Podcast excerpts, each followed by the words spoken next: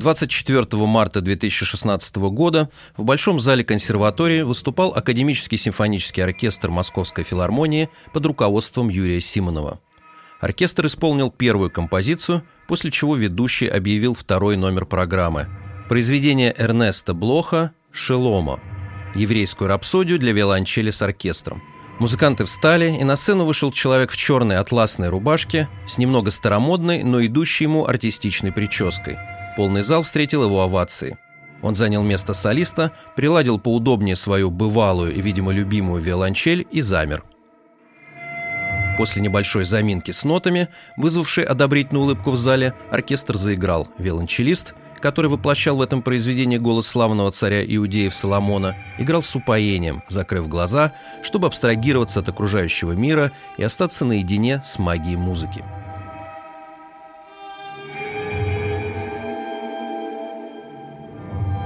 Этим человеком был Сергей Ролдугин, о котором можно сказать, что он проживает две жизни.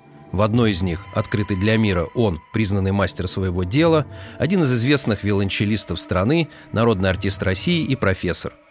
Но другая часть его жизни до сегодняшнего дня была скрыта ото всех под завесой трастов и экзотических офшоров, которые оперировали миллиардами долларов, получали на свои счета пожертвования в виде невозвратных займов от богатейших бизнесменов страны и контролировали деятельность стратегических предприятий России.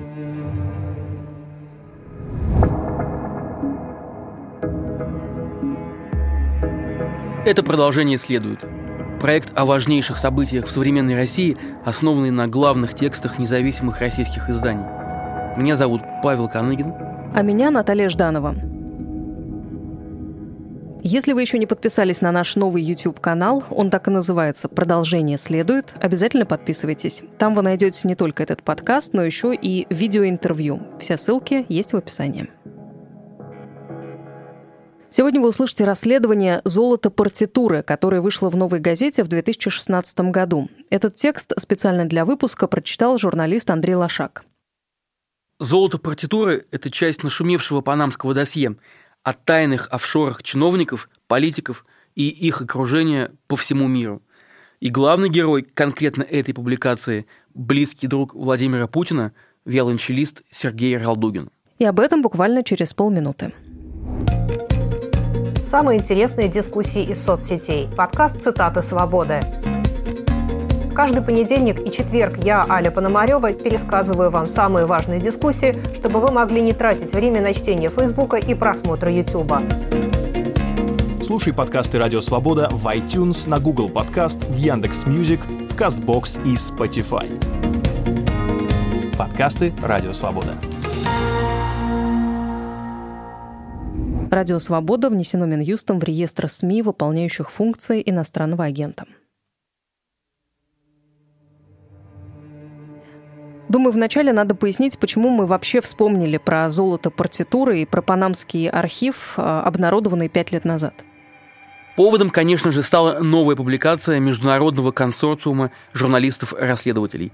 Архив «Пандоры», который стал символическим продолжением панамского досье. «Пандора» включает почти двенадцать миллионов документов о тайных финансовых операциях и офшорах политиков, чиновников и знаменитостей по всему миру. Из этих документов следует, что от налогообложения могло быть скрыто тридцать два триллиона долларов. Фигурируют в документах «Пандоры» и россияне, например, гендиректор Первого канала Константин Эрнст и Светлана Кривоногих, которую признанное нежелательным в России издание «Проект» связывало с президентом Владимиром Путиным. Об этой российской части рассказали важные истории, а оно, в свою очередь, признано в России иностранным агентом. Ну и главный редактор этого издания, журналист Роман Анин, также признанный иноагентом. Наташ, ты, ты понимаешь, да, что у нас... иноагенты и нежелательные организации через запятую идут в наш... Уже четыре раза мы упомянули. Так вот, да. Журналист Роман Анин, который также признан э, иноагентом, занимался обоими расследованиями. И документами «Пандоры», и панамским досье, кстати, за которое Международный консорциум журналистов получил Пулитцеровскую премию. Что общего у этих историй? Как российская элита пытается скрывать свои богатства? И сложнее ли стало вообще проводить такие расследования с момента публикации Панамского архива? Обо всем этом мы поговорим с Ромой Аниным через несколько минут. Ну а сейчас история, опубликованная в «Новой газете» в две тысячи шестнадцатом.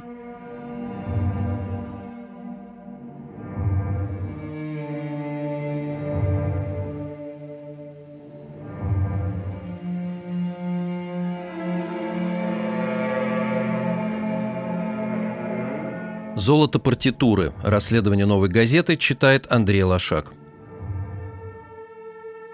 Володя Путин учился вместе с моим братом. Я жил в другом городе, и когда оказался в Ленинграде, брат рассказал мне про Вовку. Он приехал к нам с братом, и мы познакомились. Это было, кажется, в семьдесят седьмом году. Встретились и уже не расставались. Он мне просто как брат. Раньше, когда мне некуда было деться, я шел к нему, и у него спал и ел. Так вот познакомились.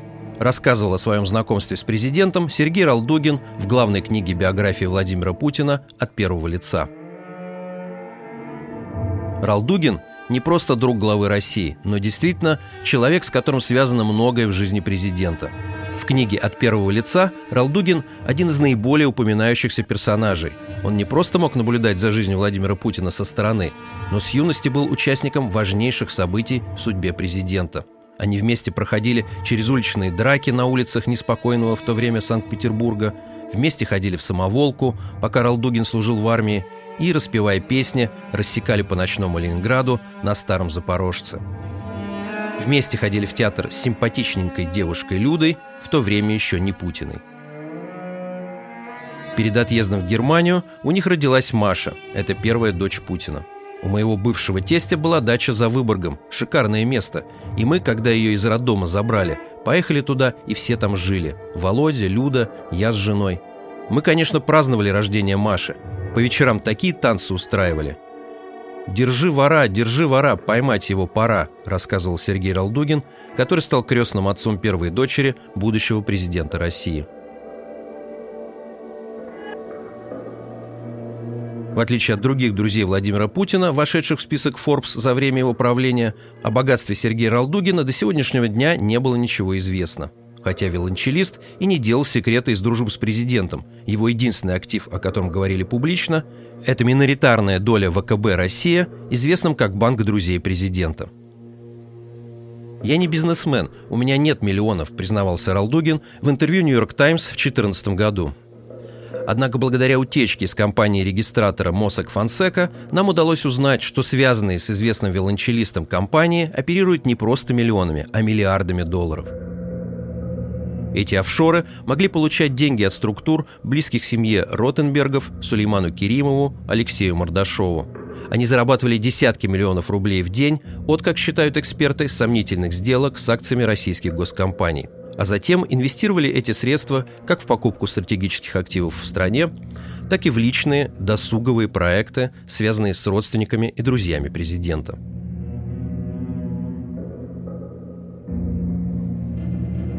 В коридоре консерватории после того, как Сергей Ролдугин исполнил свою часть музыкальной программы, к нему выстроилась очередь из бывших учеников и поклонников.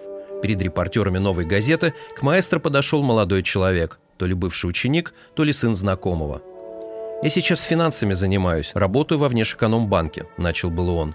«Ну что вы, я далек от этого. Видите, у меня даже виолончель подержанная», – ответил Ролдугин. А затем он познакомился с нами и пригласил в свою гримерку. Когда мы спросили его об офшорных компаниях с оборотом в миллиарды долларов, он не закрылся. Открытость, похоже, одно из его главных положительных качеств.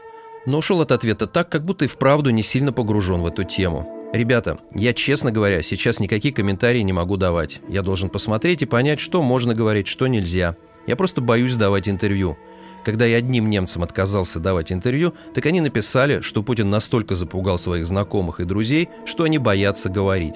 Вот в таком виде меня выставляют. Я понимаю, что здесь очень важные вещи. Занимаешься бизнесом или не занимаешься, откуда деньги, чьи. Это я все знаю. Это деликатные вещи, согласился виолончелист. Тогда мы сообщили маэстро Ролдугину названия офшорных компаний, а также их сделки со стратегическими активами в стране, в частности КАМАЗом, АвтоВАЗом, Video International, ключевым игроком на рынке ТВ-рекламы, и прямо спросили, имел ли он к ним отношение, как на это указывает Панамское досье. «Я был связан с этим бизнесом давным-давно, еще до перестройки, так получилось. И потом это стало развиваться, и получились такие вот вещи. Из этих денег в том числе субсидируется Дом музыки, который Ролдугин возглавляет в Санкт-Петербурге». Примечание редакции. «Это предмет отдельного разговора», — сказал музыкант, положив запрос от «Новой газеты» футляр с виолончелью и пообещав поговорить с нами через несколько дней. Но на наши телефонные звонки он затем не ответил.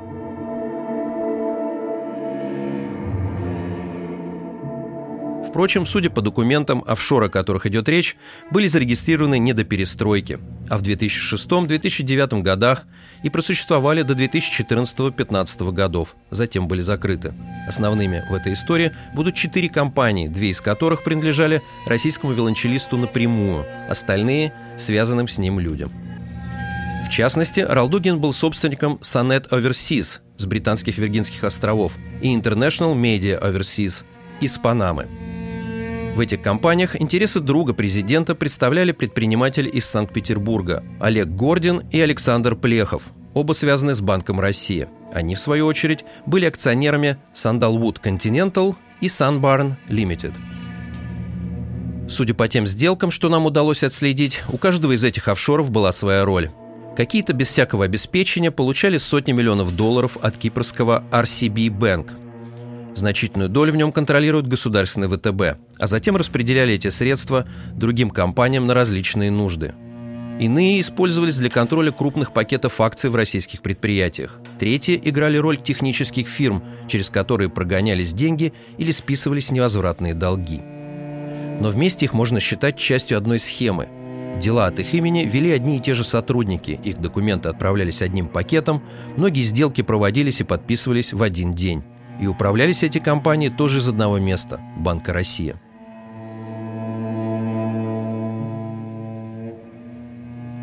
Судя по документам Панамского досье, общий оборот по банковским счетам только Sandalwood Continental составил около двух миллиардов долларов.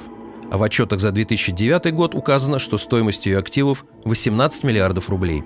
Обороты других компаний и схемы, насколько мы можем судить по доступным нам документам, меньше, но тоже исчислялись сотнями миллионов долларов.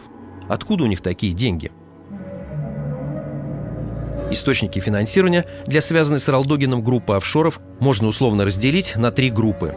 А. Сомнительные внебиржевые сделки с акциями крупнейших госкомпаний России – Роснефти и Газпрома. Б. Пожертвования от крупных российских бизнесменов. В. Льготные займы от кипрского эр си би Bank. Например, в две тысячи десятом году принадлежащая Ролдугину компания ай эм о должна была заключить сделку на покупку акций Роснефти у другой офшорной структуры. В базе эм эф есть два договора. Один на покупку акций, а второй на прекращение этого соглашения. В чем смысл? Компания Ролдугина за срыв договора тут же получила компенсацию – семьсот пятьдесят тысяч долларов. Нам удалось найти много подобных сделок и с другими компаниями, связанными с Сергеем Ролдугиным. Такие операции позволяли зарабатывать миллионы долларов просто из воздуха. В некоторых случаях соглашения все-таки исполнялись, но музыканту все равно раз за разом несказанно везло. Его компании покупали акции российских предприятий, а на следующий день продавали ровно те же пакеты, ровно тем, у кого их купили вчера, но со значительной прибылью, что позволяло им зарабатывать по четыреста - пятьсот тысяч долларов. Контрагенты Ролдугина в этих операциях все время проигрывали. Ими были компании, связанные сначала с инвестиционным фондом «Тройка Диалог», а затем Сбербанком. После покупки последним «Тройки» в «Тройке» и «Сбербанке» отказались комментировать эти сделки.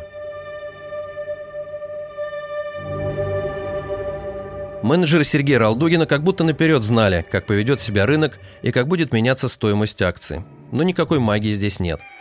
Опрошенные нами эксперты полагают, что в реальности эти сделки могли не проводиться и, видимо, лишь служили документальным основанием для платежей из других источников. В пользу этой версии говорит и то, что некоторые договоры закрывались задним числом, когда колебания рынка были уже известны. Документы по этим сделкам репортеры швейцарской газеты «Зондагцайтунг» показали Марку Питу, профессору по уголовному праву и криминологии в университете Базеля, бывшему члену группы разработки финансовых мер борьбы с отмыванием денег «ФАТФ». «Эти транзакции очень подозрительны. Они должны были поднять красный флаг для банка», — сказал эксперт. Почему на эти транзакции не реагировали банки? В случае с Сергеем Ролдугиным это объясняется просто.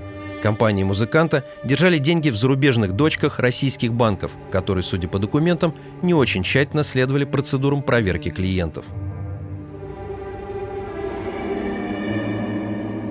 Сделки крупных российских предпринимателей с компаниями Сергея Ролдугина в некотором смысле могут напомнить те, о которых в две тысячи десятом году рассказал Сергей Колесников, ранее работавший с другими близкими друзьями президента России. После того, как Колесников покинул Россию, он в открытом письме тогдашнему президенту Дмитрию Медведеву написал: что российские олигархи осуществляли пожертвования в адрес друзей президента, а тридцать пять процентов от этих денег оседали на офшорных счетах. В случае с Ролдугиным речь идет не о пожертвованиях в прямом смысле этого слова, но о платежах с неясной экономической целесообразностью. Вот наиболее яркие примеры. В июле две тысячи седьмого года компания Сергея Ролдугина Sonnet Overseas получила в долг от другой офшорной структуры Levens Trading шесть миллионов долларов под два процента годовых. А уже через пару месяцев заимодавец за вознаграждение в один доллар простил этот долг другу президента. Levens Trading может быть связано с российским бизнесменом Алексеем Мордашовым. По данным реестра, этой офшорной компании принадлежало сто процентов Северсталь-Втормет. Алексей Мордашов упоминался в письме Сергея Колесникова как один из бизнесменов, осуществлявших пожертвования друзьям президента Путина. Сам бизнесмен отказался обсуждать с нами сделки с Сергеем Ролдугиным. В базе данных МФ есть также соглашение о предоставлении займов компании Sunburn Limited от трех офшорных структур Аркадия Ротенберга и его сына Игоря. Все они датированы одним днем, это двадцать пятого апреля две тысячи тринадцатого. По их условиям, Sunburn Limited могла получить от бывшего спарринг-партнера Владимира Путина по дзюдо сто восемьдесят пять миллионов долларов на десять лет под два процента годовых. Но необходимо отметить, что других документов на этот счет в базе нет, поэтому нам неизвестно, были ли исполнены эти соглашения, а сам Ротенберг на вопросы «Новой газеты» не ответил. Напомним, в две тысячи шестнадцатом году Аркадий Ротенберг занял первое место в рейтинге российского Forbes «Короли госзаказа» с суммой господрядов пятьсот пятьдесят пять миллиардов рублей.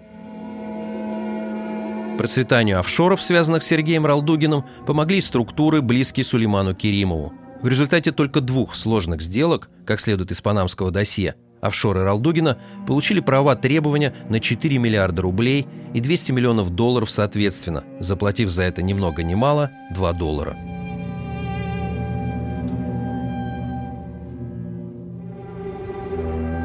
Другим важнейшим источником финансирования офшорной группы Ролдугина были кредиты от кипрского Эр Си Би Банк, который контролировался государственным ВТБ. Документы говорят о том, что для Sandalwood Continental в две тысячи десятом — двенадцатом была открыта кредитная линия на как минимум шестьсот пятьдесят миллионов долларов. Это значит, что офшор мог в любой момент использовать Эр Си Би Банк как огромный денежный мешок, откуда в необходимое время можно было доставать средства на финансирование самых разных проектов. При этом некоторые кредитные соглашения были составлены таким образом, что даже у юристов МФ возникали вопросы о том, будут ли возвращены деньги банку. В документах видно, что сотрудники настороженно относились к тому, следует ли вообще подписывать такие договоры, в которых четко не прописаны ни цели кредита, ни порядок погашения. В Кремле отказались отвечать на вопросы, связанные с этим расследованием. Пресс-секретарь президента Дмитрий Песков созвал специальный брифинг, где предупредил о готовящейся, по его мнению, атаке на президента. Человек, знающий Ролдугина, подтвердил нам особую роль музыканта. Для решения оперативных, а порой непубличных задач Владимир Путин опирался на круг бизнесменов, основу которого составляли друзья по питерскому периоду жизни. Но многие утратили его доверие, скажем так, из-за ненасытности. Президенту был необходим человек, которому можно доверять без сомнения, чтобы через его доли смотреть за реальным положением дел.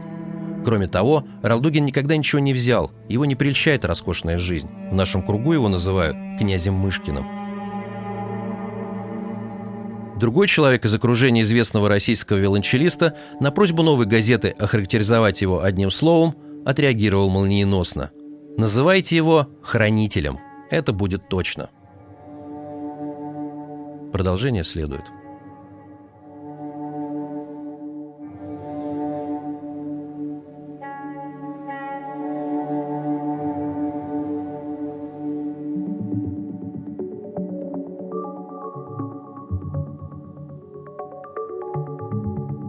После публикации панамского досье в Кремле заявили, что расследование опубликовано, чтобы раскачать обстановку в стране. А Сергей Ролдугин на заработанные деньги покупает музыкальные инструменты. Вот э, по этим офшорам прошлись. Вашего покорного слуги там нет. Ну, не о чем говорить. Но задание-то есть. Надо работать. Чего сделали? Что-то там поковыряли. и слепили. Посмотрите, что... Я смотрел эти картинки. Там на заднем плане много-много людей, непонятно каких. А картинка, фотография вашего покорного слуги на переднем плане, в большом формате. И вот это продвигается. Вот есть какой-то там друг господина президента России. Вот он чего-то там сделал. Наверное, это имеет какую-то коррупционную составляющую. Какую? Да никакой там нет. Многие творческие люди в России, я не знаю, каждый второй может быть, если вы обратите внимание, пытаются заниматься бизнесом. И, насколько мне известно, Сергей Павлович тоже.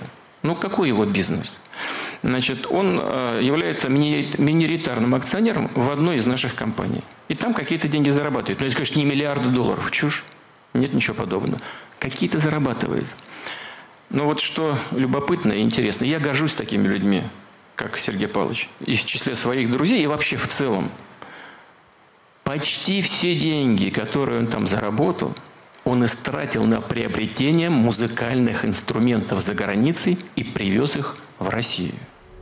В общем, никаких проверок или уголовных дел в России ни тогда, ни сейчас, после публикации архива «Пандоры», не было. Поговорим с одним из авторов этих громких публикаций, журналистом Романом Аниным. А перед тем, как мы поговорим с Ромой, вы услышите слова, без которых невозможен этот выпуск. И это не реклама. Данное сообщение, материал, создано и или распространено иностранным средством массовой информации, выполняющим функции иностранного агента, и или российским юридическим лицом, выполняющим функции иностранного агента. Ром, привет. Привет. Как, как ты себя чувствуешь? Я немного приболел, поэтому у меня голос будет такой осипший, но надеюсь, что ничего страшного. Наоборот, он должен придать веса моим словам. Сейчас что-то все болеют, да.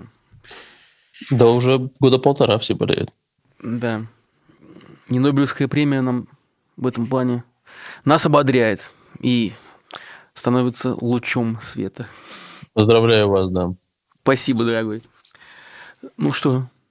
Да, Ром, расскажи, как ты живешь в иноагентском статусе, как вообще это на твою жизнь повлияло? Ну вот, ближайшие два дня я себе освободил для важнейшей работы, а именно заполнение отчета для Минюста, там страниц, может быть, сорок, ну неважно, в общем, десятки, в которых мне нужно будет указать все источники моего дохода, а также все мои расходы. Вот мои коллеги занимаются этим заполнением, вот и я буду этим тоже заниматься. Слушай, а ты думаешь, что вот тебя внесли в этот список за что-то конкретно или в рамках кампании, когда надо было грести всех ярких и прославленных? Я думаю, что два фактора. Первый, безусловно, они хотят создать список такой врагов, то есть всех, кто там сотрудничает с зарубежными изданиями, все, кто работал для зарубежных изданий, получал для них деньги, все, кто зарегистрирован за границей, это для них безусловные враги. И вот они этих врагов вносят в список. Ну а кроме этого, вторую причину, если брать какие-то конкретные публикации, то я считаю таковой публикацию про зятя Путина Шамалова. А, то есть, одну то из есть, последних. Когда Путин сказал, что я знаю этих ребят, которые написали, имея в виду нас, угу. Они работают на западные спецслужбы, ну и тогда мне стало понятно, что будут у нас проблемы. И сначала они, эти проблемы материализовались в виде сотрудников эф эс бэ, у меня дома и обыска, а дальше всех наших иноагентских бед. Ну, в первую очередь прошлись по журналистам-расследователям. Вот первые, кто попал под удар. Ну да, это те, кто представляет для Кремля наибольшую угрозу. Поговорим про э, два больших ваших расследования, которые вы проводили вместе с Международным консорциумом журналистов-расследователей. Ты э, занимался и тем, и другим, и Панамским досье, и архивом Пандоры. Что у них, может быть, общего? Ну, вообще очевидно, что и там, и там это примерно одни и те же данные. Ну, это данные о владельцах офшорных компаний. Понятно, что это разные офшорные компании, разные владельцы, но мы работали с одним типом документов. Это данные о бенефициарах офшоров, о контрактах, о займах. Общее, безусловно, это то, что там и то, и другое расследование были такими масштабными и глобальными, и принимали участие огромное количество журналистов. В одном случае почти четыреста, в другом случае более шестьсот. Безусловно, то, что они объединялись под эгидой ай си эй джей, и технические платформы остались теми же, они просто немного улучшились. Ну, в общем, общего действительно у этих расследований много. Ром, а помнишь, как вы обнаружили в документах вот именно Ролдугина, именно нашего виолончелиста? Я помню, как мы обнаружили Ролдугина, и, честно говоря, тогда у меня это не вызвало никаких эмоций, потому что история о том, что у Владимира Путина много друзей, и эти друзья удивительным образом сказочно богаты, и во многом их богатство, большинства из них, если не всех, строится за счет каких-то преференций от государства. В общем, меня эта история на тот момент никак, эта находка никак не удивила. Но я помню хорошо момент, когда я вскочил со стула и понял, что это скорее история не про Ролдугина, не про деньги Ролдугина, а про деньги Путина. Значит, это когда... Я тогда одновременно э, работал вместе с отделом расследований агентства «Рейтер». Там mm-hmm. очень профессиональные, классные люди, мы делали очень крутые расследования. И одно из них как раз было посвящено свадьбе младшей дочери Путина, Катерины Тихоновой, с Кириллом Шамаловым. Эм... И я помню тогда, что я узнал, кто владеет этим горнолыжным курортом Эгора, землями под этим курортом. И мы это описали в расследовании Рейтер. А потом, когда мы разбирали бумаги э, Ролдугина, то мы увидели, что компании офшорные, которые принадлежат Ролдугину, они, собственно, кредитовали покупку этих земель, где дочь Путина сыграла свадьбу. И вот тогда я помню, что у меня эта картина как бы сложилась, потому что эти деньги, они перестали быть просто какими-то мифическими деньгами, это стали деньги, которые можно привязать к семье президента. Ну, уже не говоря о том, что сам по себе Ролдугин – это ближайший друг Путина и крестный отец его старшей дочери. Вот тогда, когда я увидел эти проводки на эти компании, я вскочил и понял, что здесь и очень большая история. Ну и ваша статья заканчивается, опубликованная в «Новой газете», заканчивается э, цитатой одного из знакомых Ролдугина, который называет его хранителем. Да, это человек из ближайшего окружения президента. Почему эта цитата осталась? Ну, не только потому, что это очень точная характеристика Ролдугина, а еще и потому, что... Я помню, когда этому человеку позвонил и спросил, как бы он его характеризовал, он вообще даже не задумывался. Он это буквально он через... полсекунды сказал, это хранитель. И действительно, если смотреть на роль Ролдугина, на мой взгляд, это такой сейф, в котором лежат деньги президента. А сколько денег там было на тот момент? Напомни, пожалуйста. Ну, мы говорим про оборот. Оборот там был несколько миллиардов долларов. То есть посчитать их прям конкретно мы не можем, у нас нет банковской выписки, да. Но речь вот в плане оборота идет про несколько миллиардов долларов. Ну и понятно, что этот э, сейф, он наполнялся безумно странным образом, э, что, опять же, говорит в пользу того, что скорее деньги президента. Ну, например, крупнейшие бизнесмены России, такие как братья Ротенберги, друзья Путина и крупнейшие подрядчики «Газпрома», они э, давали в долг офшорам Ролдугина сотни миллионов долларов, э, а потом эти долги прощали за один доллар. Ну, вы много знаете в России бизнесменов, которые кому-то дадут сто миллионов долларов, потом скажут, заплати один доллар, мы тебя простили. Я таких не знаю. Слушай, я именно поэтому хотел тебя спросить, а давай вот объясним, почему это вообще в принципе важно, когда российские власти говорят, что журналисты наводят тень на плетень, да, и что друзья президента могут заниматься бизнесом, но покупают для России дорогие музыкальные инструменты. Давай, ты можешь сказать, почему офшорные компании Ролдугина, оборот которых там, миллиарды долларов, почему это не его личное дело? Ну, во-первых, это вранье про то, что они на миллиарды долларов купили музыкальные инструменты. Мы даже специально проверяли слова президента. Эти виолончели, о которых говорил Путин, если, конечно, Ролдугин их не ввозил в Россию контрабандой, а мы в это не верим, они должны были проходить по импорту. Так вот, за всю, весь тот период, о котором говорит Путин, не было импорта виолончелей в Россию на миллиарды долларов. Это просто вранье. А теперь, почему это не просто деньги частного бизнесмена Ролдугина? Ну, во-первых, сам Ролдугин об этом, не стесняясь, говорил. Он говорил в интервью о том, что он не миллионер. Он действительно не миллионер, он миллиардер. Да и мы, когда с ним встретились и показали ему наши вопросы, он не производил впечатление бизнесмена. Это был, он произвел впечатление музыканта, который ничего не понимает в вопросах и в этих офшорах, и когда он увидел этот список, он стал говорить, что что-то в перестройку, может быть, и было, а когда ему сказал, что это перестройка там, двухтысячные, в общем, двухтысячные годы, он э, немало смутился. То есть это не его деньги, это он э, номинальный владелец этого состояния. В общем, это история про коррупцию президента. Почему коррупция президента – это важно, ну, мне кажется, не стоит объяснять, но на всякий случай я объясню, что просто до каждого человека дошло. Коррупция, она влияет на, на то, как развивается страна, не только на экономическое развитие, а в целом на нашу жизнь.